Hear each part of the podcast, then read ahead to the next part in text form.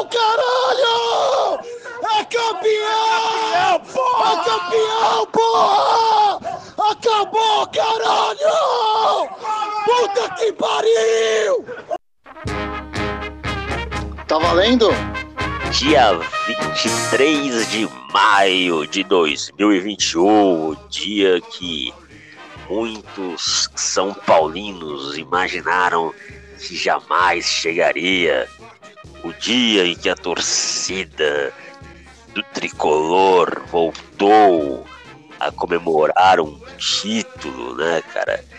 E há quem diga aí que Paulistinha e não vale muita coisa, mas eu acho que esse título, essa data, ela entra para a história do São Paulo Futebol Clube, bem como 13 de outubro de 77 está pro Corinthians, 12 de junho de 93 pro Palmeiras, 25 de junho de 95 pro Fluminense, por que não? 23 de maio de 2021 entra sim para a história do São Paulo Futebol Clube, que se comparado com outras filas por aí, eu diria que o São Paulo viveu apenas um breve hiato. Bom dia, boa tarde, boa noite, boa madrugada para quem nos ouve, meu caro Juliano Garcia. Aqui quem vos fala é o Williams, aquele que fala como se não houvesse amanhã. Meu caro, realmente você tem razão. Ontem foi um dia histórico para o torcedor são paulino, para nós, por que não? Tricolores. É, realmente foi, como você destacou, apesar de dentre os quatro grandes ser a, a fila de menor período, é, eu, assim, o torcedor São Paulino, ele não tá, não faz parte da, da, da rotina do São Paulino esse ato tão grande, né? Esse, esse período de, de, de seca, esse período de, digamos, contemplação da festa alheia por tanto tempo, né?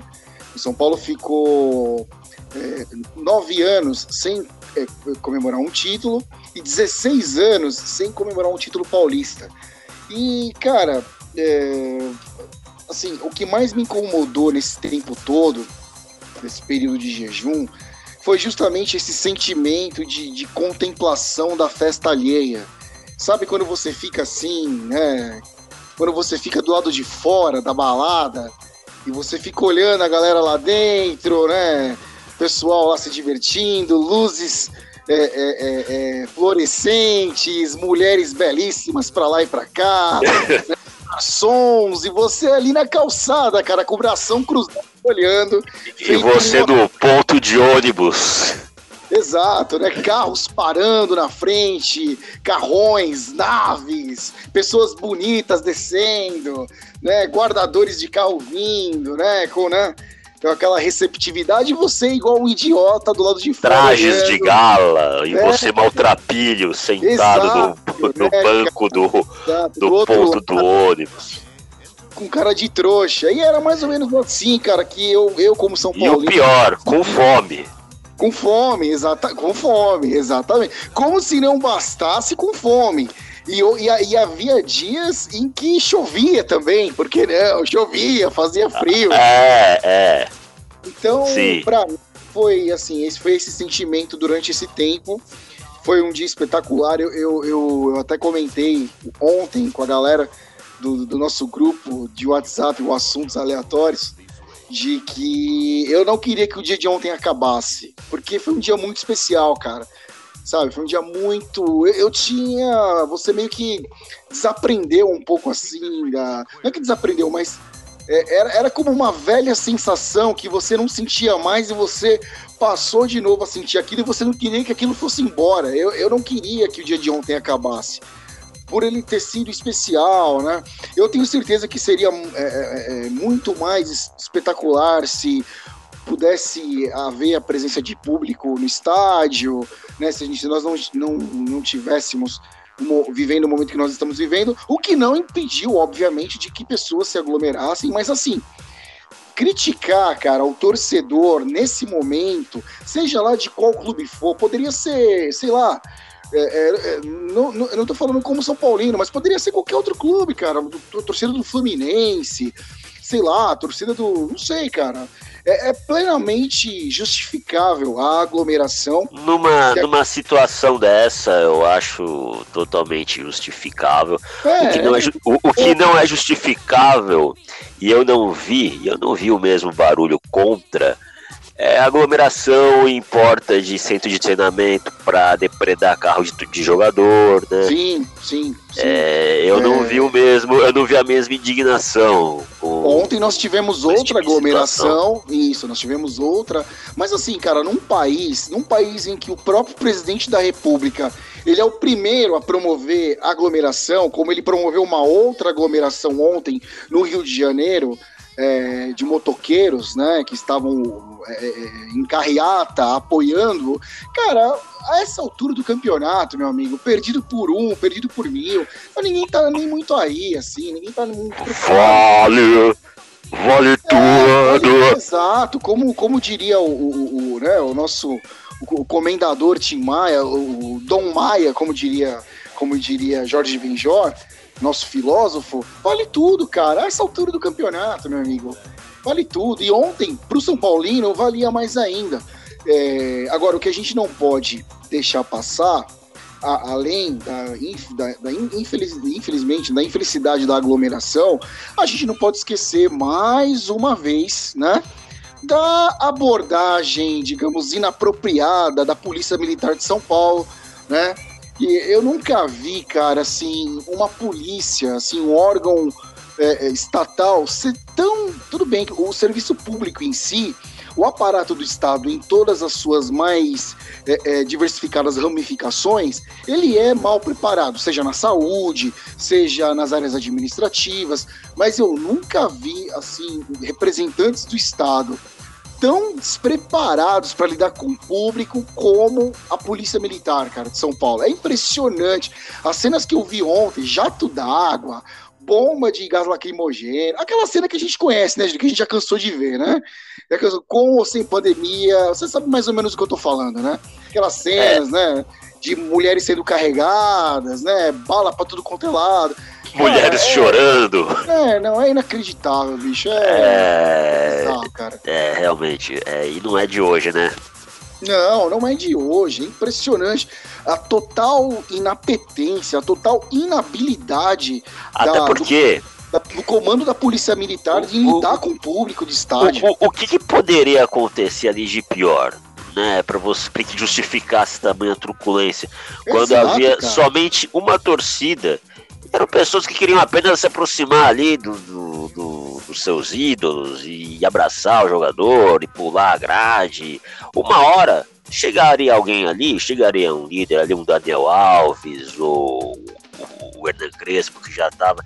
Eu vi nessa hora aí o, o Crespo dando entrevista para o Band Esportes e aí começou e, e, ele fez uma cara assim de, de incômodo, de espanto quando explodiu. Na hora que eu vi, eu não sabia ainda do ocorrido, né? Eu achei que fosse fogos de comemoração, mas não era, eram bombas da PM. Não, é exato, fez aquela cara, já. E o é, pau tava comendo, só que eu não, eu não estava sabendo disso ainda, eu fui ver é mais tarde. É, e, e ele e conseguiriam contornar a situação. Se o Crespo chega ali, ou o Daniel Alves chega e fala, ó, oh, pessoal, vamos recuar aí agora, né? Sem, né? Vamos, é, legal, beleza, obrigado, vamos vamos ajudar o pessoal do, da PM aí, né? Vamos colaborar e tal. Tudo se resolveria, eu tenho certeza, cara. Eu também tenho, né? Mas é assim, é, eu acho que a, é, se é uma coisa que a polícia militar, né, o comando da polícia militar de São Paulo, de qualquer outra parte do Brasil, de qualquer outro estado do Brasil, não tem é habilidade para o diálogo, é habilidade. Não, não, tem, cara. É isso, é, isso já é. É assim. É, é uma truculência. É, é uma truculência deliberada. É uma coisa institucionalizada. É. O cara já entra na polícia instruído a sentar a porrada em qualquer circunstância, Sim. em qualquer local, para qualquer público. Dane-se. Pode ser torcida organizada, pode ser professor, dane-se. É a, a lei é, é baixar a porrada. É é, é, é sentar a chibata. É impressionante, cara. É assustador. E assim, só tende a piorar, né? E agora com o governo do Inominável, eles. A polícia meio que ganhou superpoderes, assim. Então é um negócio meio, né?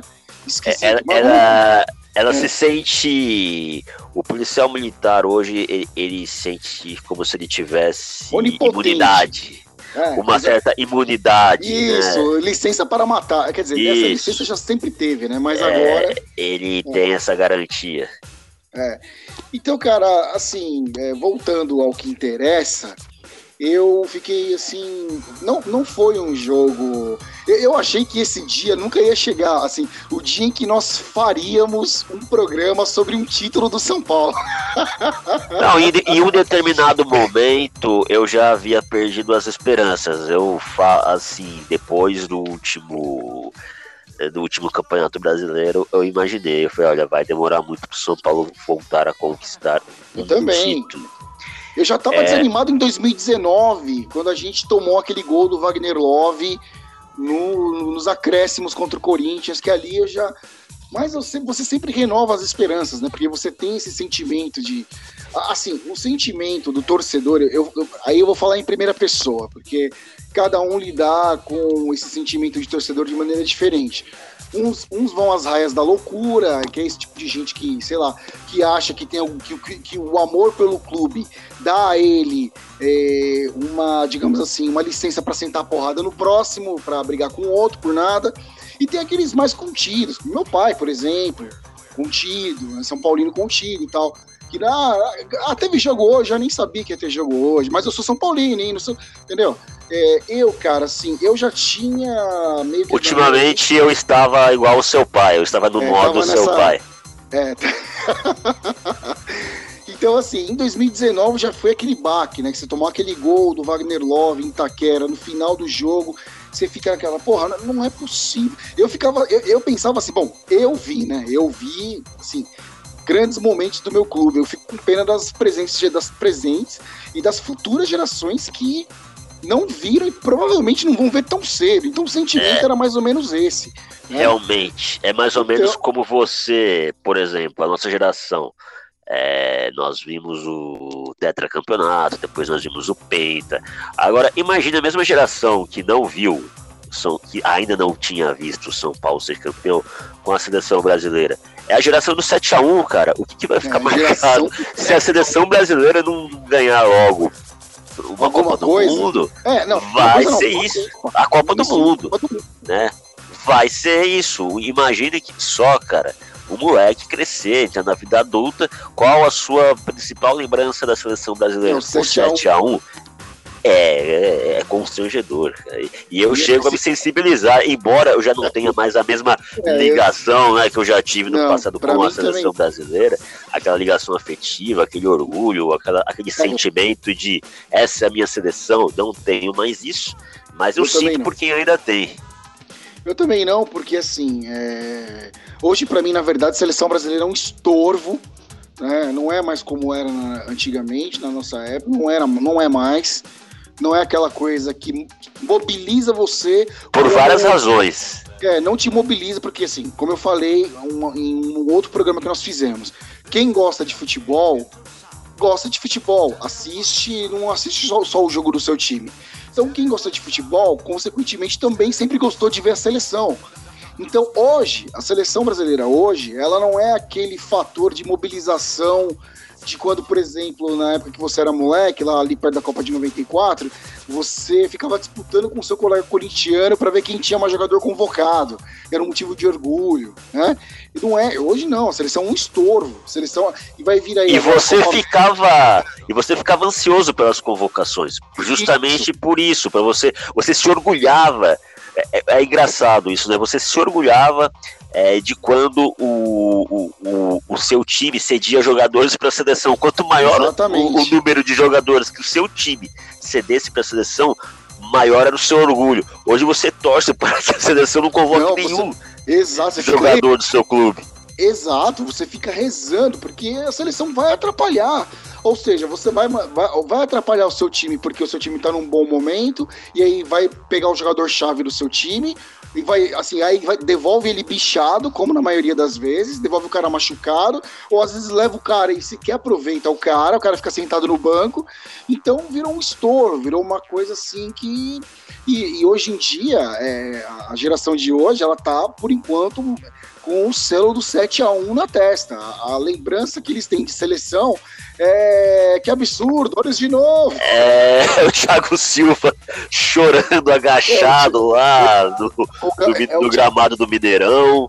É o Davi Luiz mostrando a língua nas selfies. É, é, o Davi Luiz, eu só queria dar alegria pro meu povo, entendeu? É o Neymar saindo de maca do jogo contra a Colômbia, caindo no chão, agonizando, coitado. Então é isso. Agora, voltando pro jogo, é, voltando para pro, pro, o jogo em si não foi um. Assim, era um, seria um jogo muito nervoso, principalmente por parte do São Paulo. Foi um jogo muito nervoso. É, decisão, dificilmente você vai ver é, dois jogos de final de campeonato em que se dará espetáculo. A não ser que assim que a, a, a, a discrepância entre os, entre os, os, os clubes que estão disputando aquele título seja muito grande, como por exemplo, sei lá, Barcelona e Santos em 2011 no Mundial. Aí sim, teve espetáculo, né? Então, era um, era um, jogo, era um jogo nervoso, era, foi um jogo, primeiro pelo estilo de jogo do Palmeiras, segundo pelo peso da fila do São Paulo, né? O São Paulo, digamos, entre aspas, tinha a responsabilidade de ser campeão, e o Palmeiras, o torcedor do Palmeiras estava de barriga cheia, ganhando, ganhando o título é, Eu acho que o Palmeiras entrou até meio blazer para essa final, cara. Eu, eu, na verdade, assim, a atuação do São Paulo nos dois jogos é, relativiza um pouco essa questão que você citou de, de blazer. Porque é difícil, é, é difícil mensurar isso. Por quê, Júlio? Porque o São Paulo simplesmente. É, é, eu não digo. É, quando eu digo atropelou, não que o São Paulo jogou demais, mas assim, o São Paulo engoliu o Palmeiras nos dois jogos. Engoliu. Assim, engoliu. Luan, cara, Luan e Lisieiro foram assim monstruosos nos dois jogos. Nos dois jogos. Impressionante, assim, o que eles jogaram. Então você não você fica sem saber até que ponto o Palmeiras foi blazer e até que ponto São Paulo foi, sabe, é, é, animalesco no jogo, sabe? Aquela coisa, aquela, aquela fome, aquela vontade de vencer, aquela demarcação de território. O São Paulo poderia ter feito o resultado no primeiro jogo, se aquela bola na trave do Sara entra, né? O Palmeiras teve alguns lampejos, mas assim, é, a parte boa de tudo isso é, é assim, meio que é, para mim desmascara um pouco esse essa, essa aura que estava sendo criada em volta do Portuga, né, do Abel Ferreira, que cá para nós, esse cara é um mal, hein, velho. Esse é, cara é, é chato para um caralho, hein? Eu realmente, assim, eu não, eu não tinha visto nada. É, eu, eu falo eu falo isso desde o ano, desde o ano passado, cara. Eu não via nada que credenciasse o Palmeiras a esse barulho todo que é, que é feito. E aí eu, eu não tô falando aqui clubismo à parte, até porque eu procuro sempre ter uma visão analítica do futebol quando eu vou falar sobre, né? Mas a final da Libertadores com o Santos, para mim, mostrou que é, não havia nada de de espetacular no trabalho dele. É, tanto que foi um jogo horroroso, tal qual o primeiro jogo lá no Allianz Parque da final do Exato. Paulista. É, e aí, não sei se você se lembra, eu até cheguei a comentar, falei assim, olha, o, o, Palmeiras vai pegar o Tigres, o Palmeiras vai ser eliminado logo de cara, não passa do Tigres, porque... E não que o Tigres também fosse lá, nossa, que timaço, mas... É, jogava um futebol é, com muito mais intensidade, muito mais próximo daquela coisa que a gente vê na Europa, né? É, do que o Palmeiras ou do que qualquer outro clube brasileiro. Mesmo o Flamengo, se pegasse o Flamengo também passaria por cima. É, 1 a 0 até acho que foi pouco. Mas então, cara, é, e ficou provado aí desses dois jogos com o São Paulo que é um que é um treinador que monotemático, né, cara? A proposta do Palmeiras é aquela. É, é, é, é se fechar, pegar um, um, um, erro ali do adversário do meio de campo, acionar o Rony na correria e, e vendo o que, que dá. É isso. É um então, contra-ataque é muito bem acertado. De resto, nada eu demais. Que, assim, agora a ficha da imprensa que exaltou o cara lá atrás, agora acho que a ficha da imprensa tá caindo agora.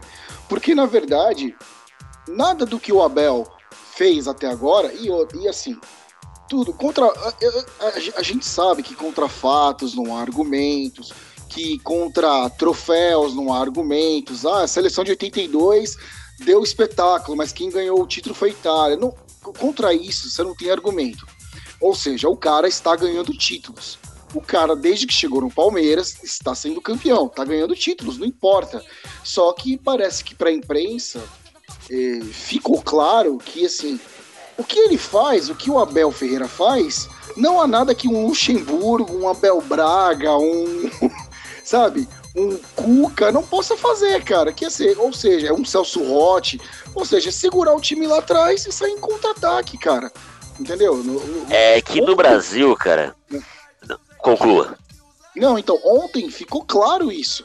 Ontem, e eu dizia, quando, na véspera do jogo, eu, né, quando ficou estabelecidas as finais, no dia do primeiro jogo, ainda falei, né? No grupo ainda comentei, falei, olha, a, o negócio é o seguinte: é não perder a bola no meio de campo e entregar a bola pro Palmeiras. Pronto, entrega a bola pro Palmeiras e pronto, cara. E só espera, porque eles não sabem o que fazer com a bola. E outra, não é por falta de material humano, porque o que o Palmeiras mais tem é material humano. O Palmeiras pode se dar o luxo de ter um, um, um Lucas Lima na, na, na, na, na reserva, né? Isso, sim, sim. E um, um William na reserva, né? Então não é por falta de material humano, é por falta de ideias, entendeu? Então, e aconteceu isso ontem. Ontem ficou claro, né? E o chilique que ele deu, assim, com o Lisieiro e depois a, o desastre da coletiva dele de desmerecer o São Paulo, foi aquele gancho que a imprensa, que parte da imprensa que babava o, o ovo dele, precisava para poder cair matando de pau. E aí, e aí inserir a questão tática além da, da questão comportamental dele também, entendeu? É, a gente, é, nós como brasileiros, nós temos uma mania de tudo, tudo que se passa lá fora, a gente tem que copiar aqui.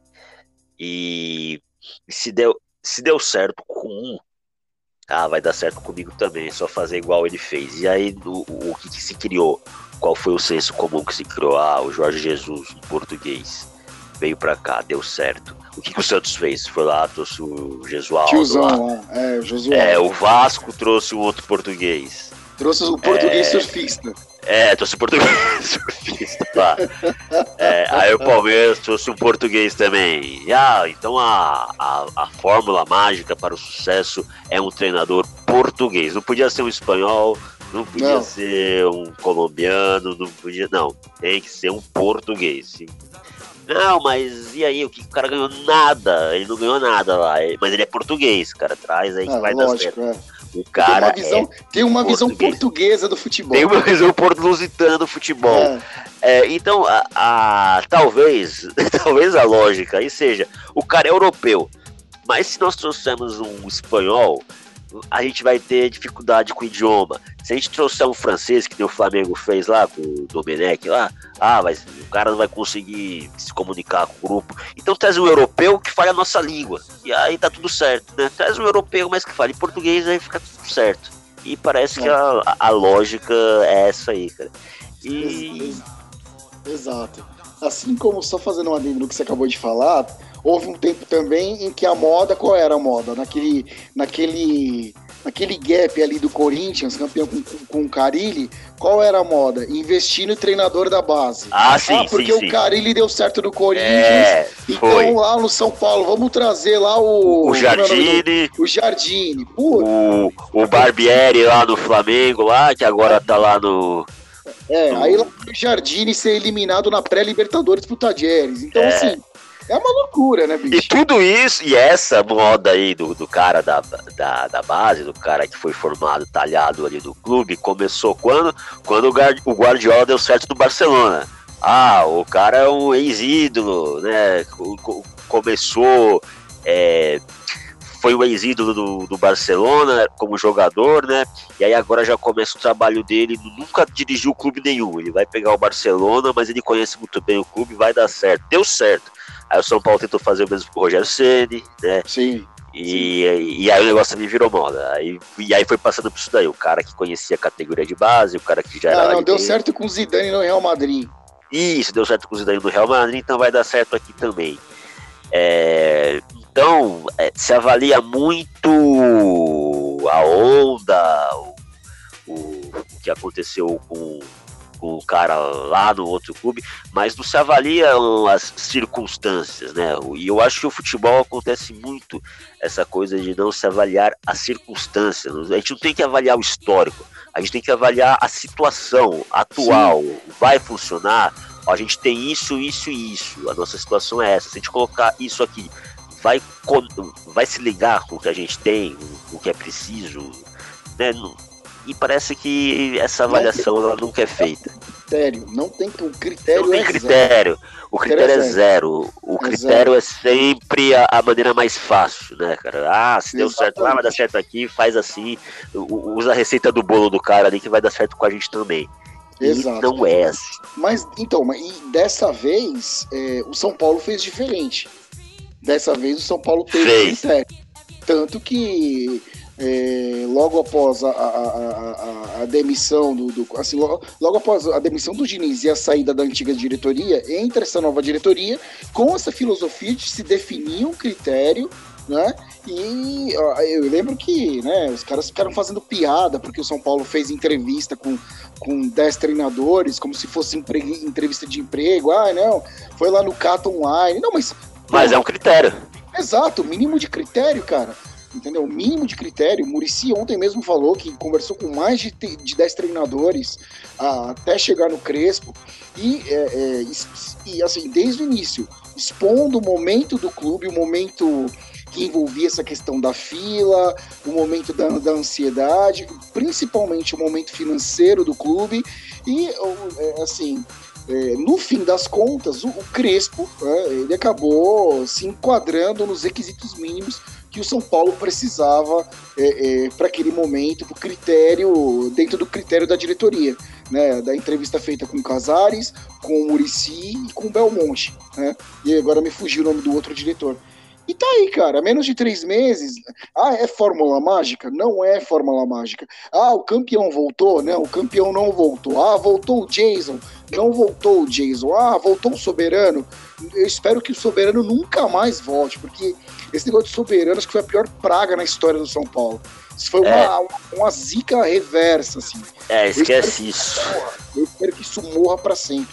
Agora, foi um primeiro degrau, cara. O foi. Era o Paulista. É. Vamos focar no Paulista. Entendeu? Não, mas e, e, não se pode desprezar o fato de que, tudo bem, é o Campeonato Paulista, mas tinham outros clubes aí. Eu, eu acho o seguinte, é, que há muita coisa que mudar no Campeonato Paulista para deixar mais atrativo, né? Para a gente ter um pouco mais de entusiasmo para acompanhar ele, porque acompanhar a primeira fase do Campeonato Paulista é osso duro, é chato, é enfadonho, é muito desagradável. É demais. É, é chato, cara, aqueles jogos. Eu acho que a gente deveria, é, ainda mais agora na época da pandemia, com o estádio vazio, você assistir Novo Horizonte e Botafogo de Ribeirão Preto é uma parada dura, mesmo para quem crer. gosta de futebol, cara. Pode crer. É, e a gente precisava, eu acho que. Quem sou eu? Tô falando da minha visão aqui, tá? Como espectador. É, eu acho que seria muito mais legal um campeonato paulista em que os clubes grandes da capital jogassem mais no interior, é, não como é, agora parece que o, o, Eu tô falando antigamente, parece até que eu sou um tiozão, mas a gente já tá lá, né? A gente somos. Afinal, já, somos já, dois tiozões. Já preenchemos certos requisitos, já. É. Temos alguns pré-requisitos. Então, então a gente vem de um, de, um, de um tempo, digamos assim, lá quando começamos a acompanhar futebol, início dos anos 90, a gente acompanhou, cara, a gente está em 2021. É, são 30, esse foi o tri, trigésimo campeonato paulista que eu acompanhei. Né? O primeiro que eu vi foi de 91, que foi o primeiro jogo que eu vi do São Paulo, que eu ali eu falei, Sim. ah, eu sou São Paulino, foi aqueles 3x0 do Corinthians lá em 91. Sim, pra mim também. o de 89, apesar do título, eu não me lembro. Me lembra muito pouco também. É, então são 30 campeonatos. A gente, a gente já acompanhou aí 30 edições do Campeonato Paulista. É, a gente via lá atrás é, os times do, da capital, os quatro grandes, é, os três da capital, né, mais o Santos, indo jogar no interior, se jogava mais no interior, você via um público maior, havia aquela mobilização nas cidades interiorâneas, era mais difícil para os clubes daqui jogarem Muito lá. mais. Quando ia se jogar com o Guarani do Branco de Ouro, era parada dura. União São Quando- João de Araras. União São João de Araras chegou a ter o Roberto Carlos. Não É. existe mais. É, não, já era. A ferroviária de Araraquara, lá na, na Meu Fonte Luminosa, na, no- na antiga Fonte Luminosa ainda, era parada dura. Você, eu me lembro que o São Paulo, quando voltou do, do Mundial do Japão, é, do segundo, aliás, do, do, do bicampeonato mundial de 93, foi jogar contra o União São João em Araras e tomou uma chapuletada, cara. É, Toma. e não era, então não era fácil, cara. E, e hoje não, hoje a gente vê os jogos concentrados mais na capital. é, e aí tem muitos clubes também na Grande São Paulo. Então, antes se falava muito que o Campeonato Paulista ele era a festa do interior.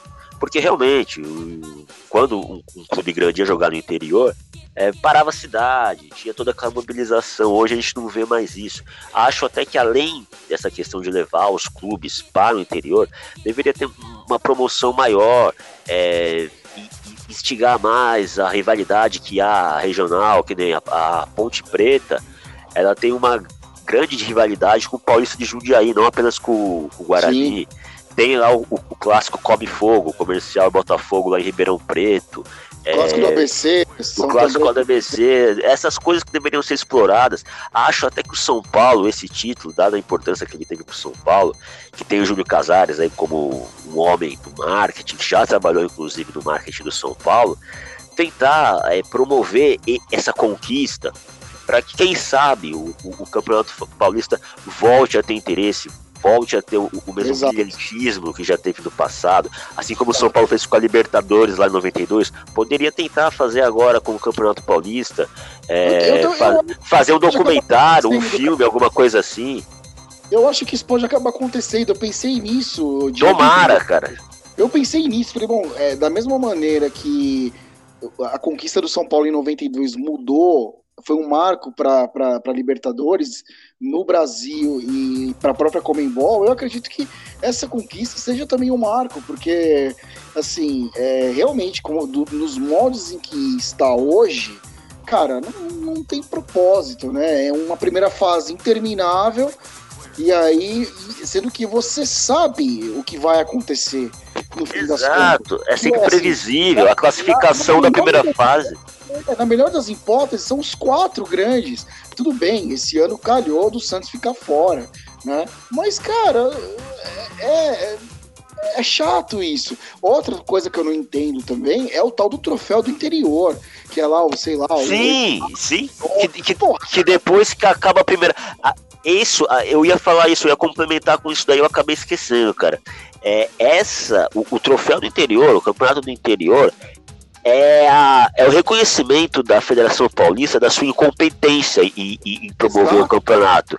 Ela sabe que o, o, o campeonato ele precisa ro- rodar mais lá no interior, mas ela quer agradar o- os grandes da capital, porque estão disputando Copa do Brasil, Libertadores nesse período, não querem ficar se deslocando tanto, e aí ficam jogando na capital. E aí, para compensar isso, né, essa ausência dos, dos grandes lá in- no interior e também a diferença que há entre os grandes da capital e, e os do interior, sabendo que eles vão, eles precisam fazer um campeonato à parte. E aí, assim que acaba a primeira fase, ok, deixa aqui a festa para os quatro grandes e deixa os, os do interior fazer a festa deles entre eles lá. Acaba ficando uma coisa muito, muito artificial, cara, esquisito. é artificial, sectarista, uma coisa bem. É, é, sabe, é um negócio que não faz sentido. Então, assim, você pode reduzir as datas. é, campeonato estadual preenche muito espaço. Eu sei que o que determina, o que determina assim, o calendário do futebol é a, é a, é a Globo, é a televisão. Só que, cara, assim, por exemplo, se eu fosse presidente é, é, de um clube pequeno do, do interior, eu, sei lá, cara, eu iniciaria um motim para falar, ó, meu, tem que mudar isso aí, porque assim, é, no fim das é contas, esses... a, a, maior fatia de, do bolo é de quem? É dos quatro. É, é que esses né? caras comem na mão da Federação Paulista é, também, cara. É, é triste, né? É, o, o, futebol em si, do interior de São Paulo, já está em petição de miséria, né? Então, o que vier, os caras aceitam. Mas você tem toda a razão, cara. É, dá para fazer, dá para dá para melhorar isso. E eu espero que essa conquista ela seja um marco e o ano que vem melhore, né? É, melhore, porque é, do jeito que tá, do ponto de vista da logística, não dá. E, cara, voltando a, a, a decisão ontem, é, eu não sei se você percebeu, é, e eu, eu tô vendo aqui no, no, no Twitter uma hashtag é, é, Fora Felipe Melo. Eu, eu, acredito que seja o que eu tô pensando, mas eu não entrei ainda na hashtag. Você viu no, no, na hora do hino nacional? O Felipe Melo, cara, a câmera da Globo pegou o Felipe Melo, o time do Palmeiras alinhado, né? Os times alinhados, e o, e o Felipe Melo é, com as mãos abaixadas, e uma das mãos ele fazia arminha, cara bicho, é de lascar, é, é de uma, é de uma, é de uma debilidade mental, né, cara? É de uma coisa tão, tão, tão, tão primária, é, é uma coisa tão. É, quando a partir do momento que você idolatra um cara pela sua truculência, pela sua deslealdade em campo, como ele é um jogador desleal, né? É, ele naquele lance o, contra se não me falha a memória, aquele lance que ele se machucou contra o Vasco no jogo, que ele, que ele, toma uma so, ele vai chutar e aí, e aí toma uma soada e acaba torcendo o pé, ele ficou fora um tempo. Foi contra lembro. o Benítez, cara. Foi, foi contra o Benítez. Ah, eu não lembro se foi contra o Benítez. Eu lembro, eu lembro do lance, mas o jogador. É. Tô lembrando agora, mas ele quis então, dar um. Então, ele quis dar uma para quebrar, e aí, né, deu no que deu. É, lá no Galatasaray, ele também já era, né, já já distribuía seus golpes de capoeira. Na Copa é, de 2010, não Na podemos... Copa de 2010, aquele, aquele, aquele duelo Apache com o Pepe, né, no, no, no, jogo com Portugal, que, que o Luiz Fabiano também entrou na onda e, e, e acabou é, não tomando amarelo por sorte, mas enfim, né. Então. A Holanda que foi que, que resultou na desclassificação do Brasil. Sim o jogo ganhando o jogo, jogando bem, e no segundo tempo, simplesmente depois que ele, que ele, que ele deu aquele, aquele. que ele fez aquela bizarrice, acho que foi contra o Snyder, né? Eu não me lembro agora. Foi contra o Snyder. Foi no Robin. Ele foi expulso no lance e... que ele. Mas ali já tava 2x1 um pra Holanda já. Então. Já, né?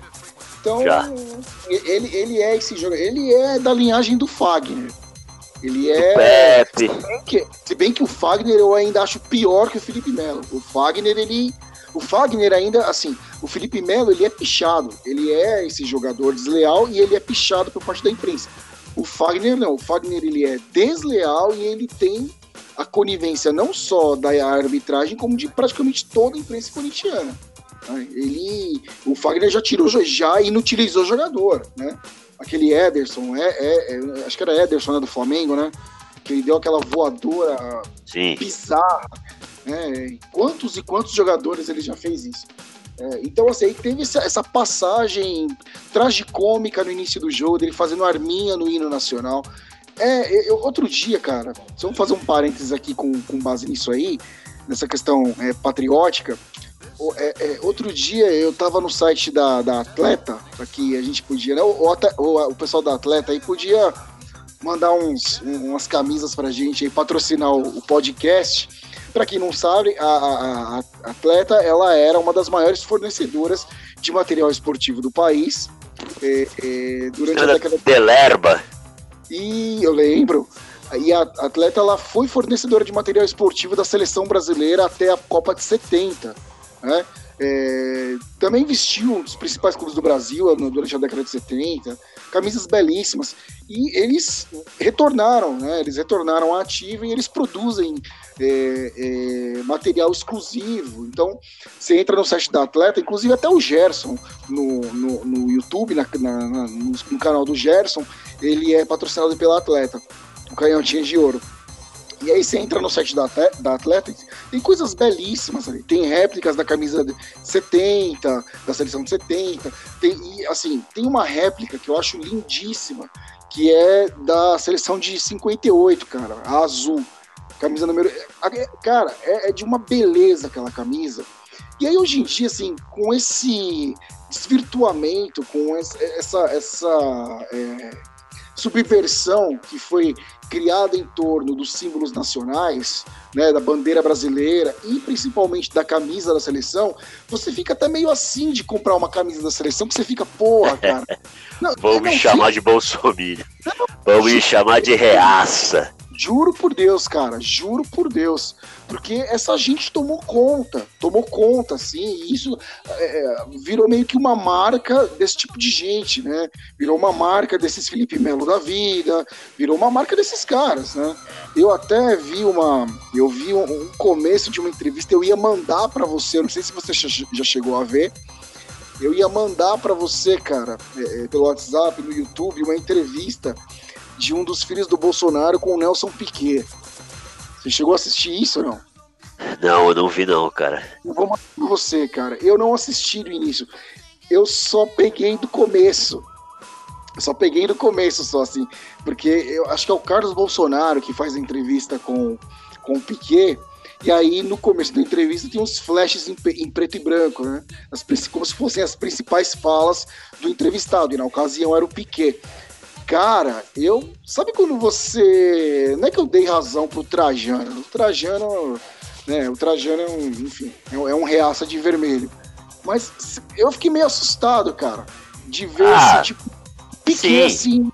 Ele tá fazendo. Ele, ele tá fazendo palanque pro Bolsonaro, sim, cara. Eu, eu vi uma entrevista dele é, pro.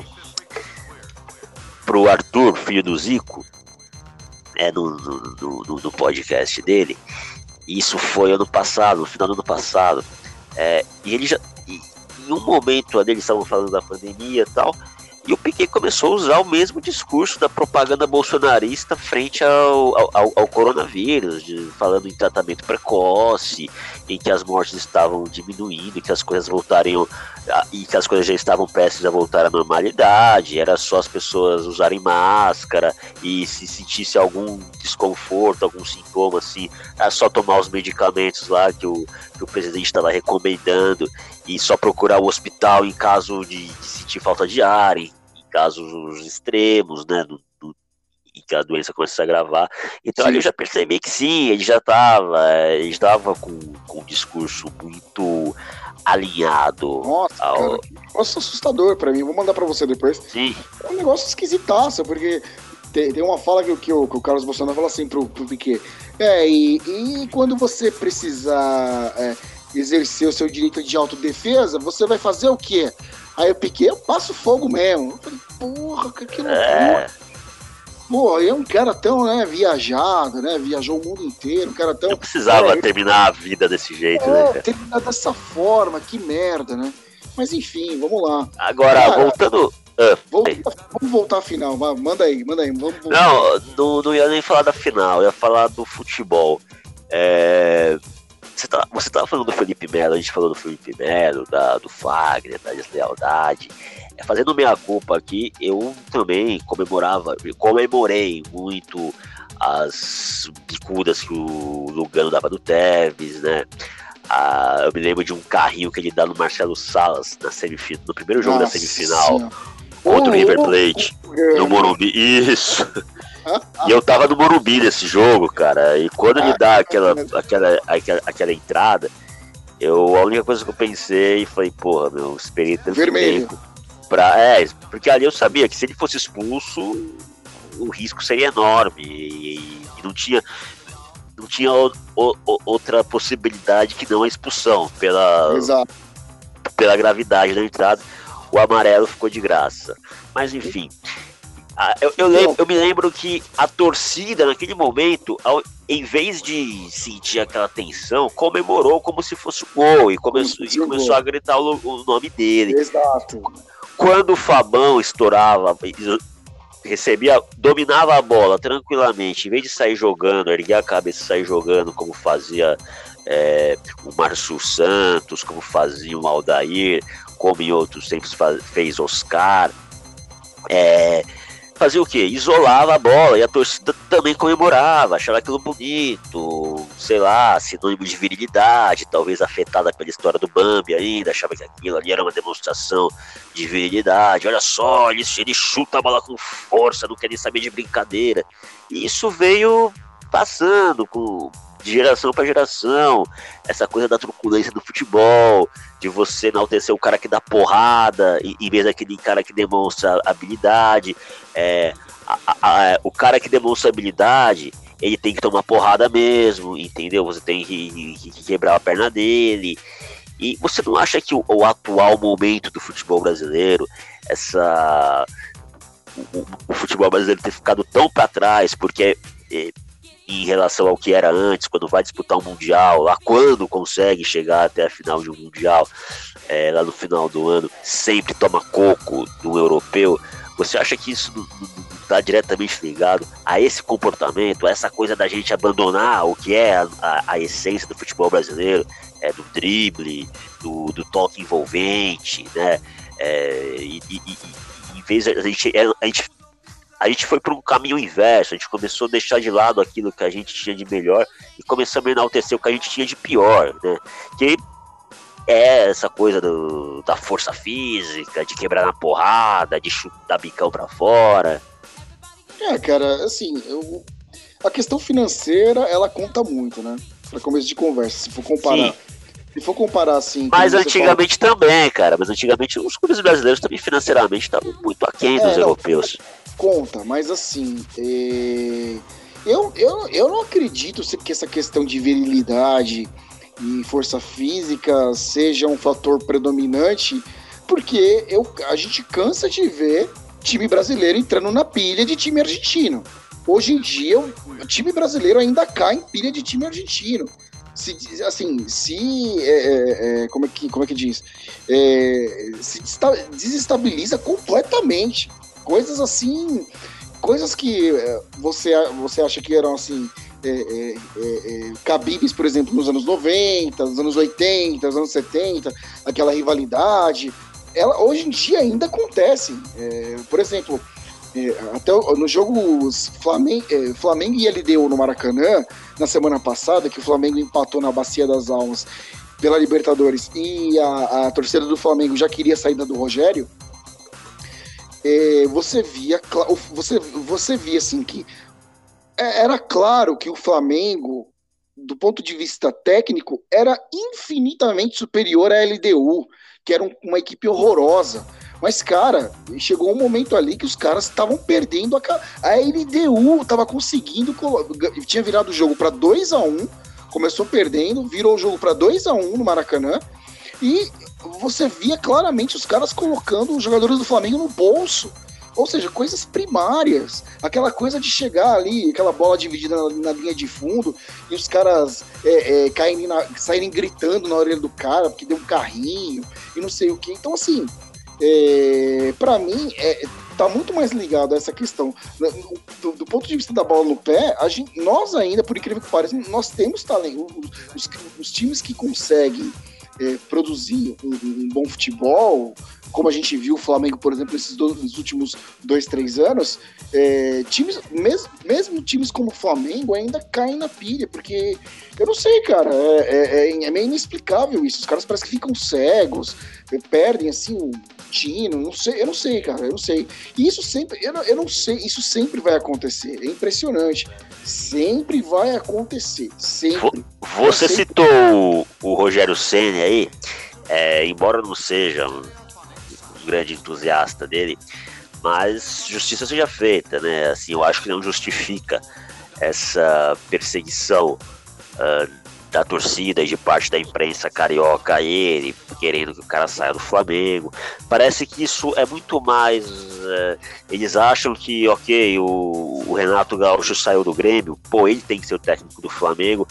Vamos mandar o Rogério Ceni embora antes que o, o, Renato Gaúcho se acerte com alguém. Parece que há esse desespero e como se houvesse alguma garantia de que o, o Renato Gaúcho se, seja o técnico ideal para o Flamengo, né?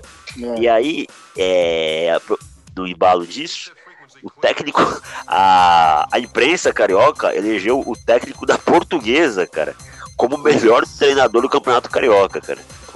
Não, e o Campeonato Carioca, apesar da, da novidade, entre aspas, digamos assim, de, por exemplo, estar tá numa outra emissora, sendo transmitido por uma outra emissora, ter saído da Globo, mas cá pra nós, o Campeonato Carioca é de uma. É fraquíssimo. É, é, nossa, é varziano. É uma coisa bizarra. Sim, Pero, né? Pero Varziano. Pero Varziano teve um teve um, uma disputa aí de quinto lugar, Vasco e Botafogo, né, cara? Puta, bicho, foi nos pênaltis agora, antes da final. Que o Vasco pra que ganhou. você faz disputa de quinto que lugar? Loucura, com, com, com, e com troféu, Tá quem, se inter... quem se interessa em, em, assistir uma disputa de quinto lugar? A disputa do terceiro lugar por si só já é algo broxante. Agora, o Totalmente broxante. É, agora imagina a disputa pelo quinto lugar. É, é, é, é, de sacanagem, né, cara? Deve ser de sacanagem, porque, tipo, você tem na final é, Flamengo e Fluminense, não sei, os caras deviam. Não, vamos botar um negócio pra sacanear aqui. Com certeza vai ser Vasco e Botafogo mesmo. então vamos botar aqui, os caras vão comemorar ainda. Porra, bicho. É foda, né? Dá, né, cara? Não dá, não dá. Enquanto ao Rogério, basta você ver assim, ó. É, basta você ver, por exemplo, no YouTube, vídeos do Renato Maurício Prado, que é anti-Rogério, e do Mauro César Pereira, que é pró-Rogério. São dois rubro-negros. Ali você vê a diferença. Eu não compreendo, é, é, como eu falei, né, há um tempo atrás. Essa questão do Rogério tá muito mais ligada. O Rogério, assim, como o pessoal costuma falar, não orna, não adianta. São quatro títulos já, mas com, com, com o Flamengo. Mas, cara, não vai. Não, eu não sei porque aconteceu alguma coisa ali que a galera do Flamengo. Não sei se foi o fato dele ter inventado ali de tirar o, o Arão, para colocar o Arão na defesa para poder acomodar o Diego. E aí isso, isso meio que descaracterizou o time do Flamengo e o time toma muito gol. Mas por um outro lado, eu até entendo o Rogério, cara, porque você tem, por exemplo, com certeza, é, é, você chegou a ver é, na final contra o Fluminense agora a, a, o berro que o, que o Diego deu com o Gabigol no túnel, no, no intervalo do jogo? Uma coisa assim. Cara, não, eu não vi. Cara, o Diego deu um berro, assim, deu uma chamada no, no Gabigol, uma coisa assintosa, assim, na frente das câmeras, eles indo pro túnel. Ó, oh, okay, faz 10 gols na porra, dos, do, na, na, na, porra do gol dos caras lá, mete 10 bolas pra dentro, porra, e não sei o quê. E aí o, o Gabigol, então, faz a bola chegar em mim. Vai chegar, caralho! Só, eita, orei assim, falei, puta, bicho. Mas assim, isso se justifica, por exemplo, do, do, do fato do Rogério ter mexido no time, porque é, como a gente conversou um tempo atrás, quando o Rogério foi anunciado, ou o Rogério chega no sapatinho ou ele vai ser engolido ali. Então, esse tipo de mexida, para poder não ser engolido totalmente, ele teve que mexer no time. E isso está refletindo uh, no desempenho em campo, em que todo jogo o Flamengo toma gol. Entendeu? Então, o Renato Maurício Prado é implacável. Cara, eu já vi vídeo do Renato Maurício Prado chamando o Rogério de narigudo, velho. Juro por Deus, cara. Juro por Deus. E por outro lado, você tem o Mauro César que chama esses, né? Chama os, esses, essa parte da imprensa torcedora do Flamengo. Era... E a torcida de Flamimimi. É, né? É Renato Maurício Prado, que está seguramente no posto, ele detém o, o posto dos jornalistas mais mala da imprensa esportiva brasileira. Eu lembro aqui é, na época dos Jogos Olímpicos de Atenas, 2004. É, não lembro exatamente se foi Atenas ou foi em Pequim, em 2008, quando a Daiane dos Santos, a ginasta, ela estava no auge, cara. Ele, ele foi uma dessas duas aí, não me lembro agora. Mas ele é tão. No Bem Amigos, era uma disputa pessoal entre ele e o Galvão Bueno por aquela coisa de eu sei de tudo, é, você traz um entrevistado e eu quero falar do, do assunto, mostrar que eu entendo mais do que ele mesmo. é, numa necessidade, assim, era meio que um fetiche de se sentir é, idolatrado pelo, pelo ídolo, entendeu? Sim. Eu, né?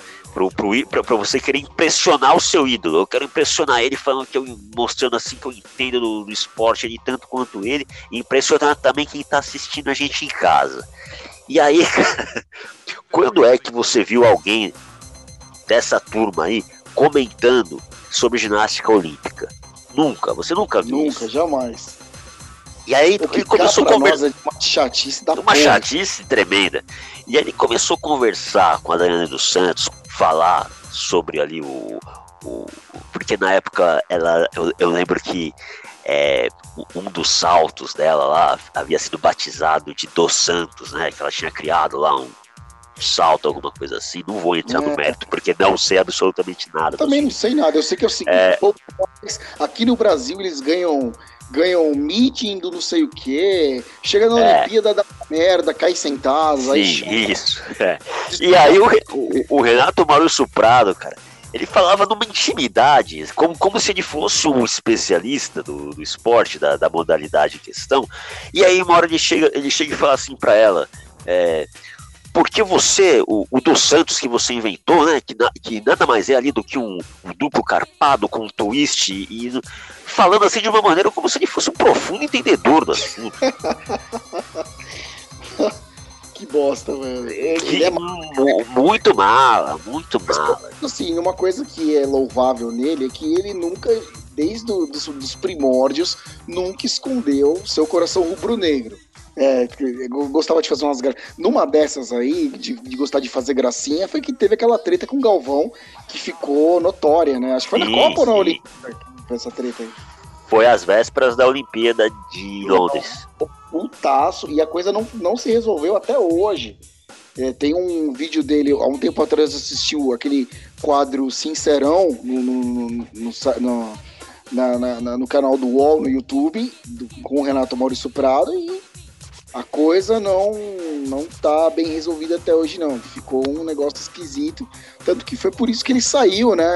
é, da época e foi pra, pra Fox, depois da Fox ele saiu de novo, tretou na Fox de novo, enfim. E- É, agora- Falando mais o. Agora só para encerrar aqui do, da minha parte quanto ao Rogério Ceni, é, que ele faz um bom trabalho no Flamengo, que ele foi ídolo do São Paulo, que ele fez um excelente trabalho como jogador e tudo mais, mas não o quero de volta no São Paulo como Não, treinador. cara, eu, eu Pelo menos não, não, pe- pelo menos não pelos próximos cinco anos. Vida longa a Hernan Crespo, pelo amor de Deus. Esse cara, o Hernan Crespo, ele entrou na história do São Paulo, indiscutivelmente, ele entrou na história do São Paulo e que continue assim. E que é, eu aceitaria o Rogério Ceni de volta ao São Paulo sob uma condição, que ele fosse treinador de goleiro. Eu acho que ele seria uma bom preparador de goleiro. Agora, como treinador, não mais. Ficou uma marca meio de, de azarão. Não, Ele é um cara assim, que ele, ele atrai azar, porque ele é um cara que tem antipatia de todo mundo. Então toda essa antipatia que ele pega de todo mundo, ele traz para dentro do clube e transforma isso numa antipatia ao clube, ao trabalho dele, e aí não dá certo. Então o, o Crespo, pelo menos, é um cara carismático, simpático, todo mundo aí, e tem o Murici do lado dele ali, tá dando certo. Deixa o cara aí. Agora trazer cara que vai atras- a- a- atrair energia negativa para o ambiente do clube. Calma, É, querido, não, é, mas Não. é.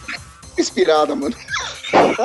Deixa ele lá, vai pro Flamengo, vai pro Atlético Mineiro. Mano, você tá deixando seu coração falar, cara. Calma. Não, não, não dá, não dá, não dá. Já tivemos uma experiência bem desagradável com ele nessa função. eu sabia que você ia falar isso e vou condensar o que você acabou de falar.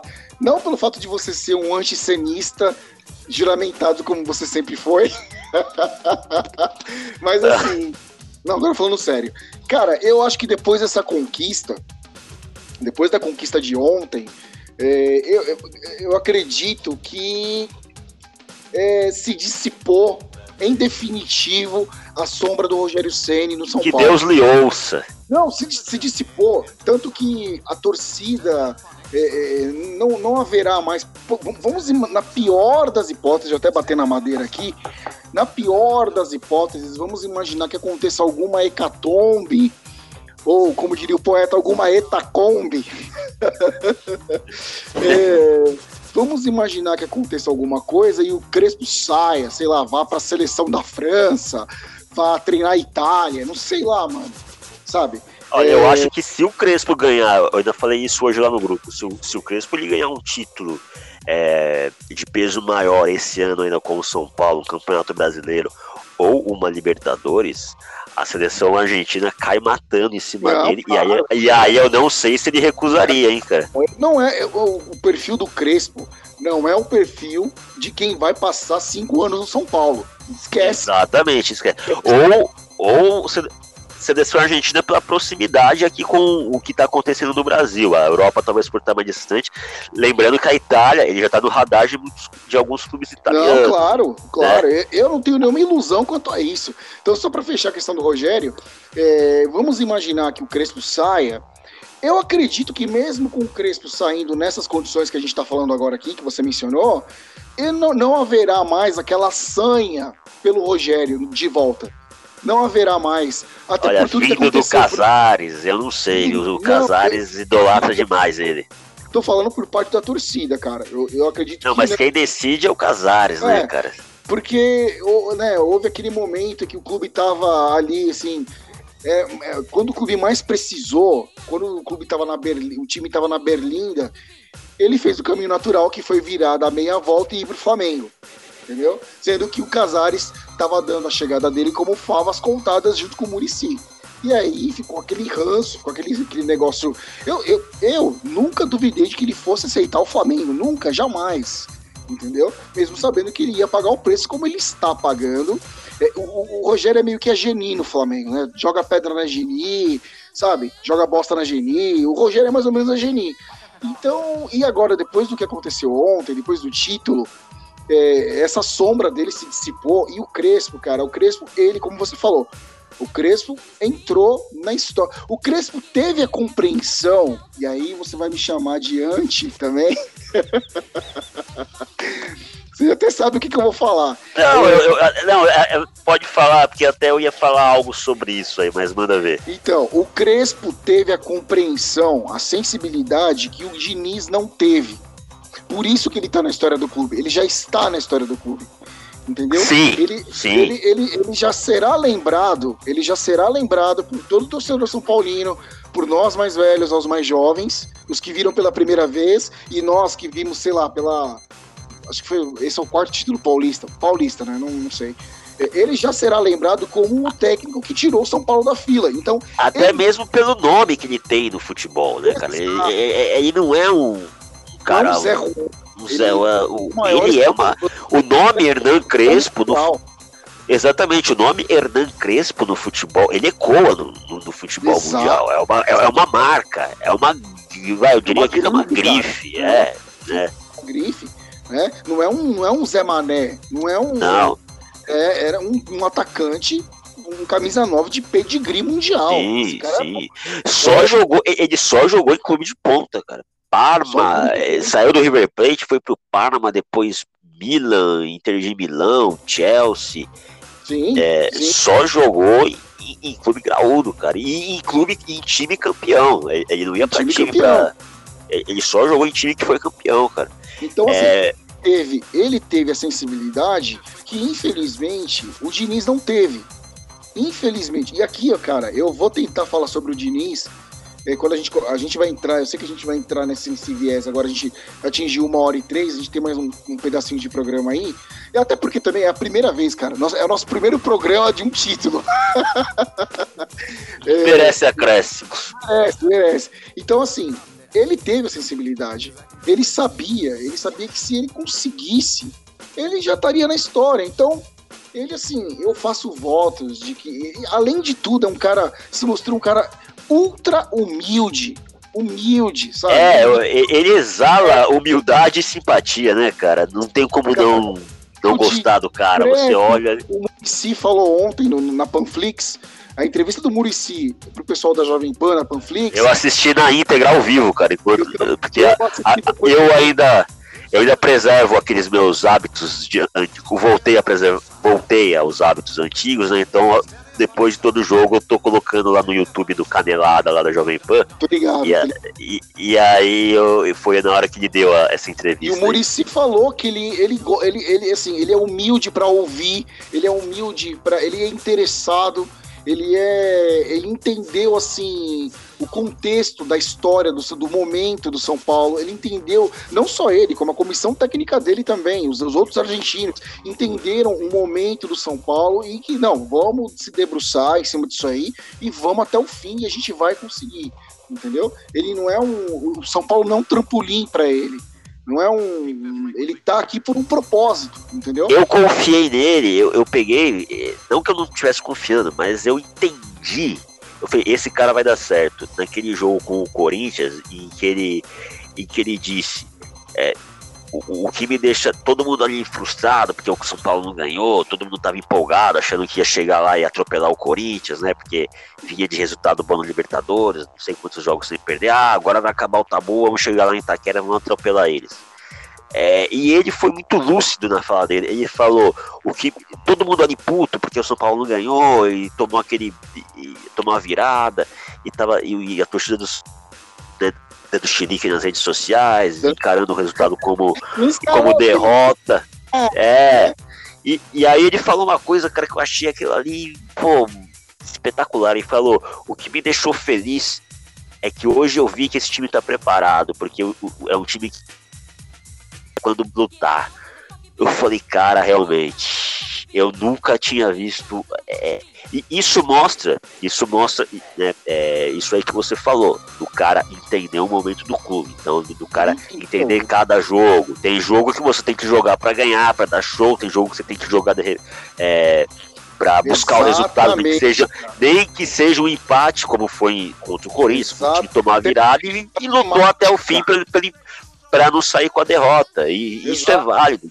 Porque no final das contas, a, a o o empate, ele teve mais sabor de vitória pro São Paulo e derrota pro Corinthians. Não tem Exato. por que achar que. Ah... Em cima desse jogo que você tá mencionando em específico, aquele empate com o Corinthians e Itaquera influiu em que no produto final? No resultado do campeonato? Influiu em que? Em que, assim? Exato, exatamente. Não interferiu em nada. Nada. Não tinha necessidade. de escalar o time titular ali em busca de um de uma rixa pessoal da torcida que a torcida tem com a, com a outra torcida, porque essa ali obsessão, essa obsessão de ganhar lá e de, de ganhar do Corinthians sempre, ele ia colocar em risco o trabalho dele por conta de um de, de, de um de um capricho da torcida, de uma, de uma coisa que é, é essa rixa que incomoda mais a torcida, né? Talvez incomode o time também, mas numa situação como essa, é aquilo que eu falei de avaliar a circunstância. Aquela circunstância não era para isso, não era para você querer Exato. arriscar o, o, seu trabalho por conta de um jogo que não valia absolutamente nada para esse Exato. momento. Até porque no contexto seguinte, histórico, tudo é... bem, tem o tabu, tem o contexto histórico, pô, tem que ganhar, aquele era um momento bom para ganhar lá tal, mas poderia trazer riscos desnecessários. Exato, até porque o jogo seguinte seria contra o Racing, em Buenos Aires, Sim. valendo a liderança do grupo. E se o São Paulo perde em Buenos Aires? E aí, como é que faz? Exatamente. Com, com o mesmo Crespo ponderando e tentando, como o Murici foi claro ontem, nós não temos plantel, nós não temos jogadores. O Campeonato Brasileiro vai começar semana que vem, é, é, no, fim, no, próximo fim de semana, estreia contra o Fluminense. A gente precisa de jogador. Nós estamos mapeando, porque assim, com os jogadores que nós temos, com a quantidade de jogadores que nós temos, não vai dar. A gente vai ter que continuar fazendo escolhas, como foi agora com Paulista e Libertadores. Ou seja, a questão toda não é você priorizar um campeonato ou outro. A questão é o número de jogadores, é o material humano que você tem na mão. Ou seja, o Crespo, mesmo fazendo esse, sabe, essa avaliação balanceada, no jogo seguinte contra o Racing, que o jogo foi 0 a 0 né? O Racing encaixou o jogo contra o São Paulo, deu, é, é, é, deu dificuldade, teve bola na trave. São Paulo, tudo bem, São Paulo também criou chance, foram duas chances que São Paulo criou, não aproveitou, é, ao contrário de ontem. É, foi um jogo duríssimo. E aconteceu o quê? Daniel Alves se machucou, o Éder se machucou, o Luciano já tinha se machucado em Itaquera. Então, e a galera caiu de pau. E é, foi a mesma coisa contra o, o contra o Rentistas do Uruguai. Ah, porque dava para ganhar. Ah, que. Porra, rentistas, cara, o último do grupo. Puta que pariu, bicho. Não, sabe? Ou seja, o time, mesmo perdendo o jogo que podia perder contra o Racing no Morumbi, o time se classificou, cara. Agora, Libertadores agora só em agosto. Agora vai, assim, vai mudar muita coisa daqui até agosto. Tem muito time que vai estar tá desfigurado. O, o Campeonato Brasileiro, ele vai parar para a Copa América? Não vai parar. Assim como a Libertadores, não? É. Claro não, então lógico, vai ser difícil. Do... Não, e tem Copa do Brasil também. Na é, outra é, a CBF é uma. CBF é uma. Cara, caso é o que eu parte. falo. Cara, é o que eu te falo. Esses caras, esses tiozões, eles odeiam futebol, eles detestam futebol. Sim, eles, sim. Eles têm pavor de futebol. Eles gostam de se locupletar das benesses que o futebol traz. Né? Prestígio, dinheiro, jatinho, viagem. Mas a bola rolando mesmo ali, foda-se, eles não estão nem aí. Então, agora São Paulo Fluminense e no meio da semana, na outra semana, São Paulo e 4 de julho, pela Copa do Brasil. Entendeu? E foda-se, vambora. Mas assim, o São Paulo, eu... pelo fato do São Paulo estar na Libertadores, ele não teria que disputar só a segunda a fase final da Copa do Brasil, a partir das oitavas? Não, isso Mudou foi. Mudou o regulamento? Não, caiu, isso caiu, não tem mais. Pô, Faz tempo já. Ah, os caras eles parecem, os caras eles tentam assim, é, já era assim, era bom quando o participante da Libertadores não participava da Copa do Brasil. Eu acho que isso era excelente, cara. Você deixava as duas competições é, melhores, porque a Copa do Brasil, então, ela ficava para os times ali que realmente estavam dando sangue desde o começo, né? É, e o time que estava na Libertadores não tinha que se preocupar com a Copa do Brasil, era uma competição a menos. Aí beleza. Aí o André Sanches foi chorar lá na CBF, porque um ano lá o Corinthians caiu. O, o, Corinthians caiu na pré-Libertadores, e aí queria, né, ia ficar um ano inteiro sem jogar e não ia ter chance de voltar para Libertadores e tal. Que aí mudaram lá o Ricardo Teixeira para agradar ele, foi lá e mudou a, o regulamento de novo. Então, ah, os, o Ricardo Teixeira não, acho que era o Mari. É, então, beleza, voltam os times participantes da Libertadores, mas entram na segunda fase. Agora, para piorar a situação, ainda colocam time é. tá disputando Libertadores para ir, ir, viajar lá pro interior do Maranhão para jogar um jogo que não vale nada, cara. Exatamente, e é assim, aí o time que tá na Libertadores, se cai na Libertadores, já cai na Sul-Americana, então não para. Então Tipo, o nego tem três É uma loucura, cara. Que... na brasileira e Copa do Brasil, entendeu? É uma loucura, cara. Mas vambora. E assim, eu espero que agora essa fleuma da torcida do São Paulo, ela, ela fique um pouco amainada, fique um pouco mais, sabe, arrefecida. A galera deu uma, deu uma respirada, pronto, somos campeões, saímos da fila, o time tirou uma tonelada das costas. Esse grupo. Cara, o que me espanta é que assim, é, o São Paulo não mudou jogadores. O São Paulo dá para contar. Quem saiu? Tietê saiu. É, e é aí que eu ia chegar. São Continua. os mesmos jogadores. São os mesmos jogadores é. que naufragaram com o Diniz alguns então, meses atrás. Entendeu? Aí que eu ia chegar. Eu queria destacar duas figuras, assim. Eu vou tirar o Murici aqui, porque o Murici, a gente, a gente sabe que é, é chovendo molhado falar da importância dele, a gente já sabe, é claro. Além da viva. É, mas, eu, mas eu falo ali dentro do campo, é, no, na dinâmica do time, vamos falar assim. Eu acho que tem duas figuras importantes aí, é, é, com muito mérito no momento do São Paulo. Eu acho que nada acontece da noite pro dia. É, o Fernando Diniz aí tem uma importância, porque hoje o São Paulo é um time que joga, é, é, que toca a bola com velocidade, com intensidade. E é um time que tem um entrosamento no, no, toque de bola. É um time que sabe que tem um padrão de jogo. Que, uma, característica, uma característica do São Paulo é essa: é tocar a bola, mas tocar com objetividade. Não, não, não era que nem era em, em outros tempos, é, tempos de Osório, tempo do Rogério, que era de toque de bola sei, que não levava a lugar eu, nenhum. Eu discordo, mas eu vou ter. Tem eu vou, Vou tem a posse de bola, mas não, não, não tem objetividade. Não sabe, termina o jogo com 78% de posse de bola, mas com 2 a 0 contra no placar. É, então eu acho que o São Paulo tem intensidade, ele tem velocidade, ele o, tem o Gabriel Sara que você vê é, que dá uma dinâmica totalmente diferente ali na frente. Não tinha o Daniel Alves, mas tinha o Sara. O Sara é, é, é, uma boa alternativa, é um desafogo ali para você tirar o jogo da vertical. Né? Apesar de que o Fernando Diniz priorizava muito esse jogo mais vertical, mais centralizado, é, tanto que ele colocava o Daniel Alves no meio.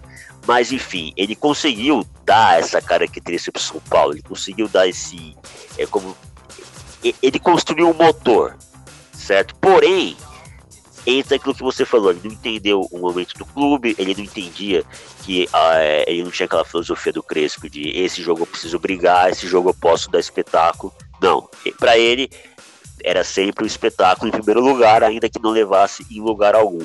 O que o Crespo fez? Tanto que o Crespo já elogiou e falou: eu peguei um excelente trabalho deixado aqui. Né? Então ele deixou uma base, ele deixou um, uma terra arada ali, semeada. E o que, que o, o Crespo fez? Ele foi lá, colocou as características dele, pegou os três zagueiros, colocou três zagueiros para poder liberar mais o, o Daniel Alves até, né? Para dar mais liberdade para o Reinaldo, que dizia que o Reinaldo era deficitário é, lá, lá atrás, defendendo, apoiando, ajudando ali na marcação. O que ele fez? Mete três zagueiros, mete o Luan ali como cabeça de área e deixa o time da, lá pra frente que tem velocidade, a molecada que tem velocidade, é o Sara, o Luciano, que é um atacante veloz, jogar com mais liberdade, né? E deu certo. E quando, quando o time precisa se defender, sabe se defender.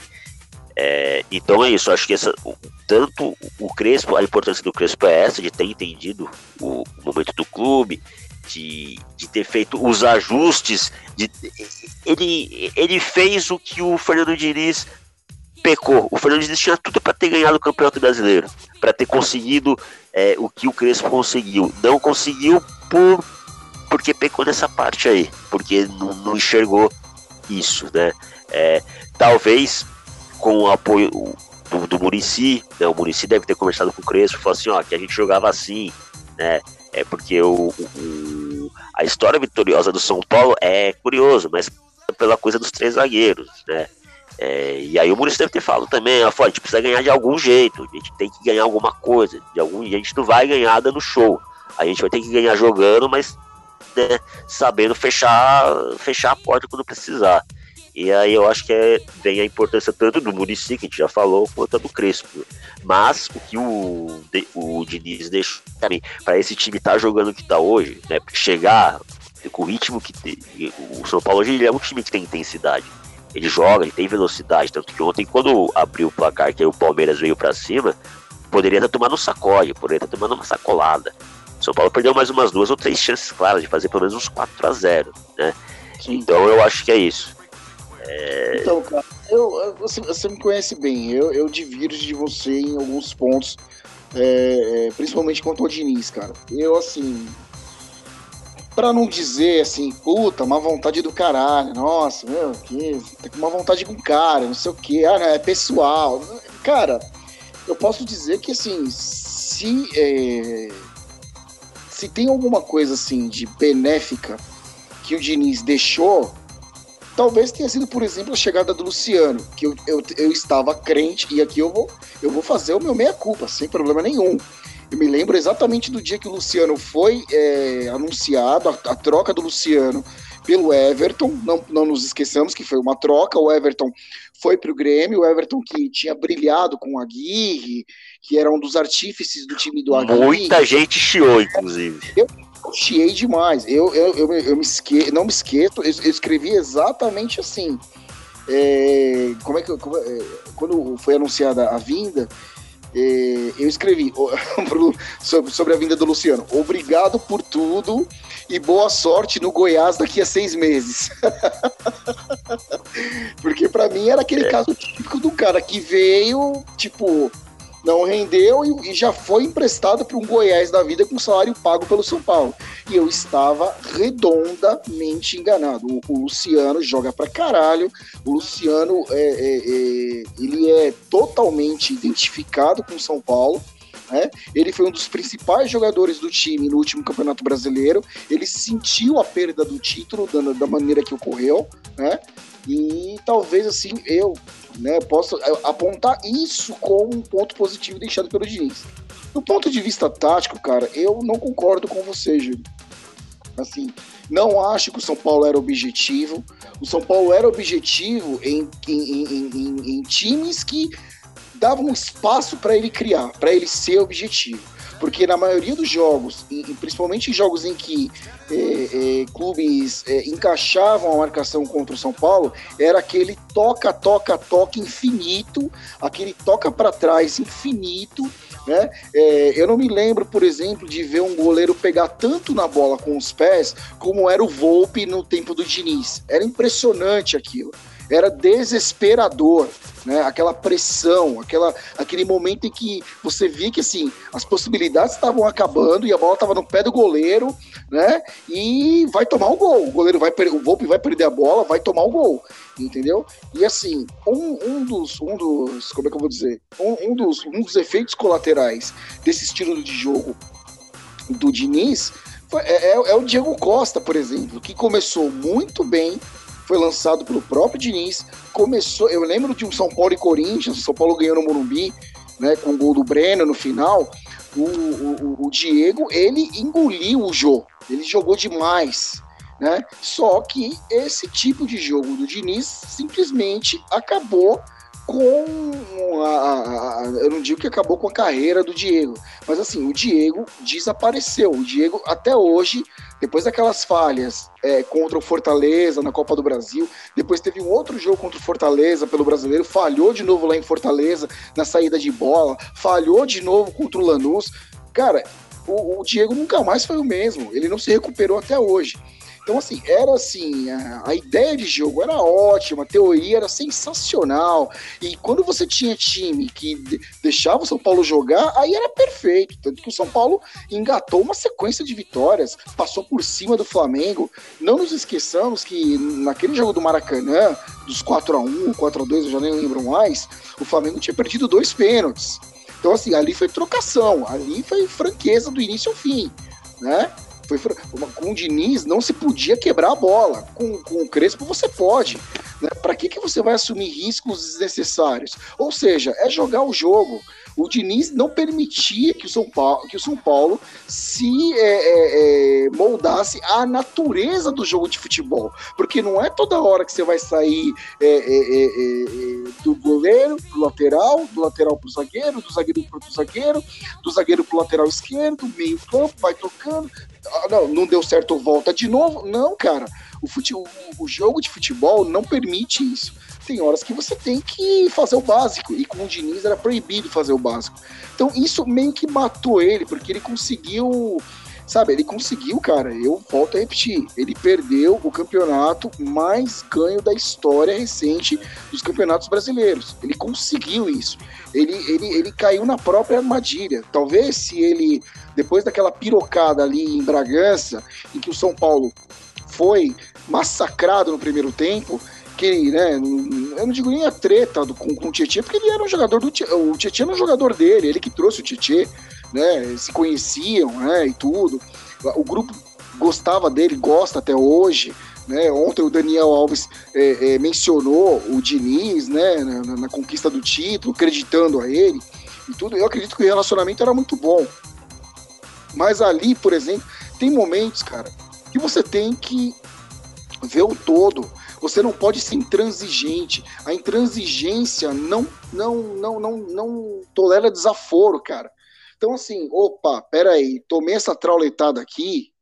Puta, primeiro jogo depois, né, né, parou por um tempo, aí vou. Opa, peraí, não, tem alguma coisa errada aqui. Calma aí. Então, onde é o próximo jogo? Ah, é fora do Morumbi. Ah, não, aqui eu vou segurar. Aqui eu vou jogar para empatar. Aqui eu vou. Aqui um ponto é vida. Né? Aqui eu vou botar três zagueiros. Ah, não, o próximo jogo no Morumbi é contra não sei quem, Bahia. Opa, aqui dá para colocar três atacantes. Aqui, jogo em casa, vamos para cima, vamos ganhar. Então, coisas básicas, coisas simples que ele não soube observar. Por quê?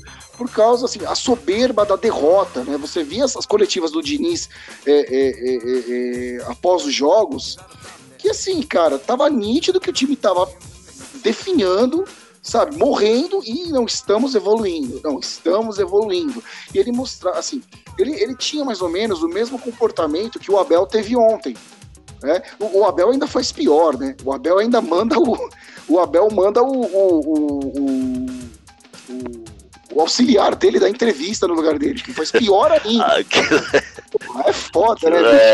É inacreditável. Então você via as coletivas do Diniz, era aquela impaciência, aquele. Vocês não sabem de porra nenhuma, quem treina sou eu, quem sabe sou eu. E, cara, não é assim. Não é, as coisas não são assim. Eu faço votos de que ele se reabilite na carreira dele, que ele faça um bom trabalho. Agora sim, ele tá. Ele chegou no Santos da mesma forma que ele chegou no São Paulo. Ou seja, ele está encontrando um clube que já está numa fila, né? Que está cheio de problema, tá sem dinheiro, né? Que até, até outro dia quase caiu no próprio campeonato estadual. Então, eu espero que assim, eu espero que ele saia, eu espero que a visão que ele não teve no São Paulo, a sensibilidade que ele não teve para compreender o momento do São Paulo, eu espero que ele tenha para compreender o momento do Santos e que ele não que ele não não não não, não ache que assim que o que ele pensa sobre futebol que a ideia que tem, que o conceito, não sei o que, a rebimboca da parafuseta, seja maior do que o momento do clube que ele treina. Porque, cara, é, é, tá aí o Crespo. O Crespo não é nenhum gênio. O Crespo não é nenhum Smith, ou nenhum Tele Santana, nenhum.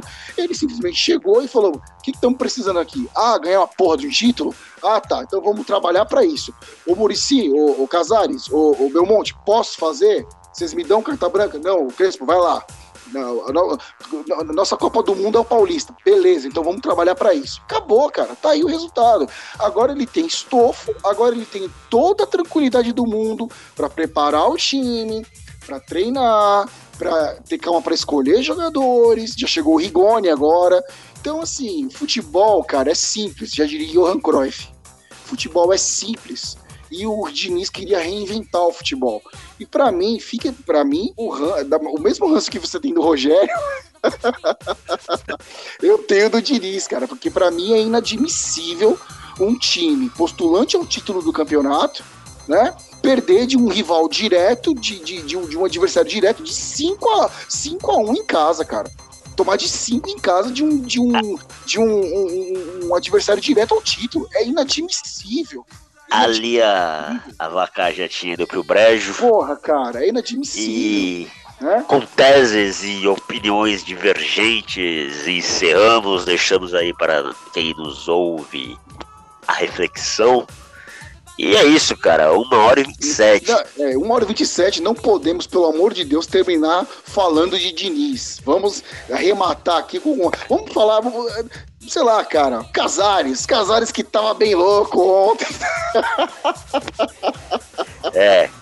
Tem uma foto do Ca... Casares, Casares desgrenhado. Casares falando... a quem eu me referi como o Varziano. É, mas tenho que reconhecer que né? Talvez ele esteja colocando o clube nos eixos é, novamente. Eu, eu, eu, sempre acreditei, eu sempre achei que o Casares era um Dória, um João Dória do São Paulo, né? Porque marqueteiro, frases de. Ontem ele soltou é. uma outra frase Não, de. mas ele é, ele é.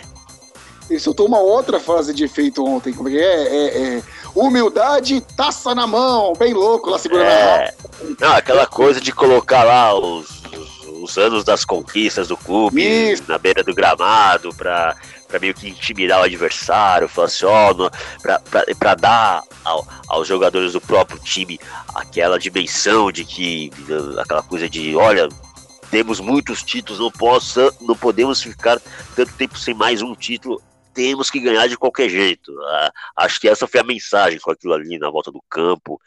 E faço votos de que ele consiga é, eu também faço ter voto, sucesso em sua empreitada. Também faço. É, presidente de clube é assim: quanto menos aparecer, melhor. Principalmente, né? Quanto menos aparecer, melhor. Quanto menos dirigente aparecer, melhor.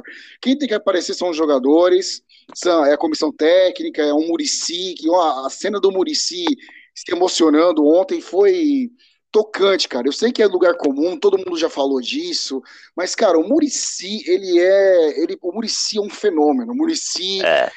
tem o DNA São Paulino. Ele. Esse é. cara. É, como, como foi dito hoje, hoje no programa do Neto, o próprio Neto disse, o, o Murici, eu concordo com ele, o Murici é, para a história do São Paulo, ele é mais importante que o Tele Santana. Não, muito mais. Muito e que mais. o Rogério Ceni também. Não, Eu até mais. falei outro dia sobre isso.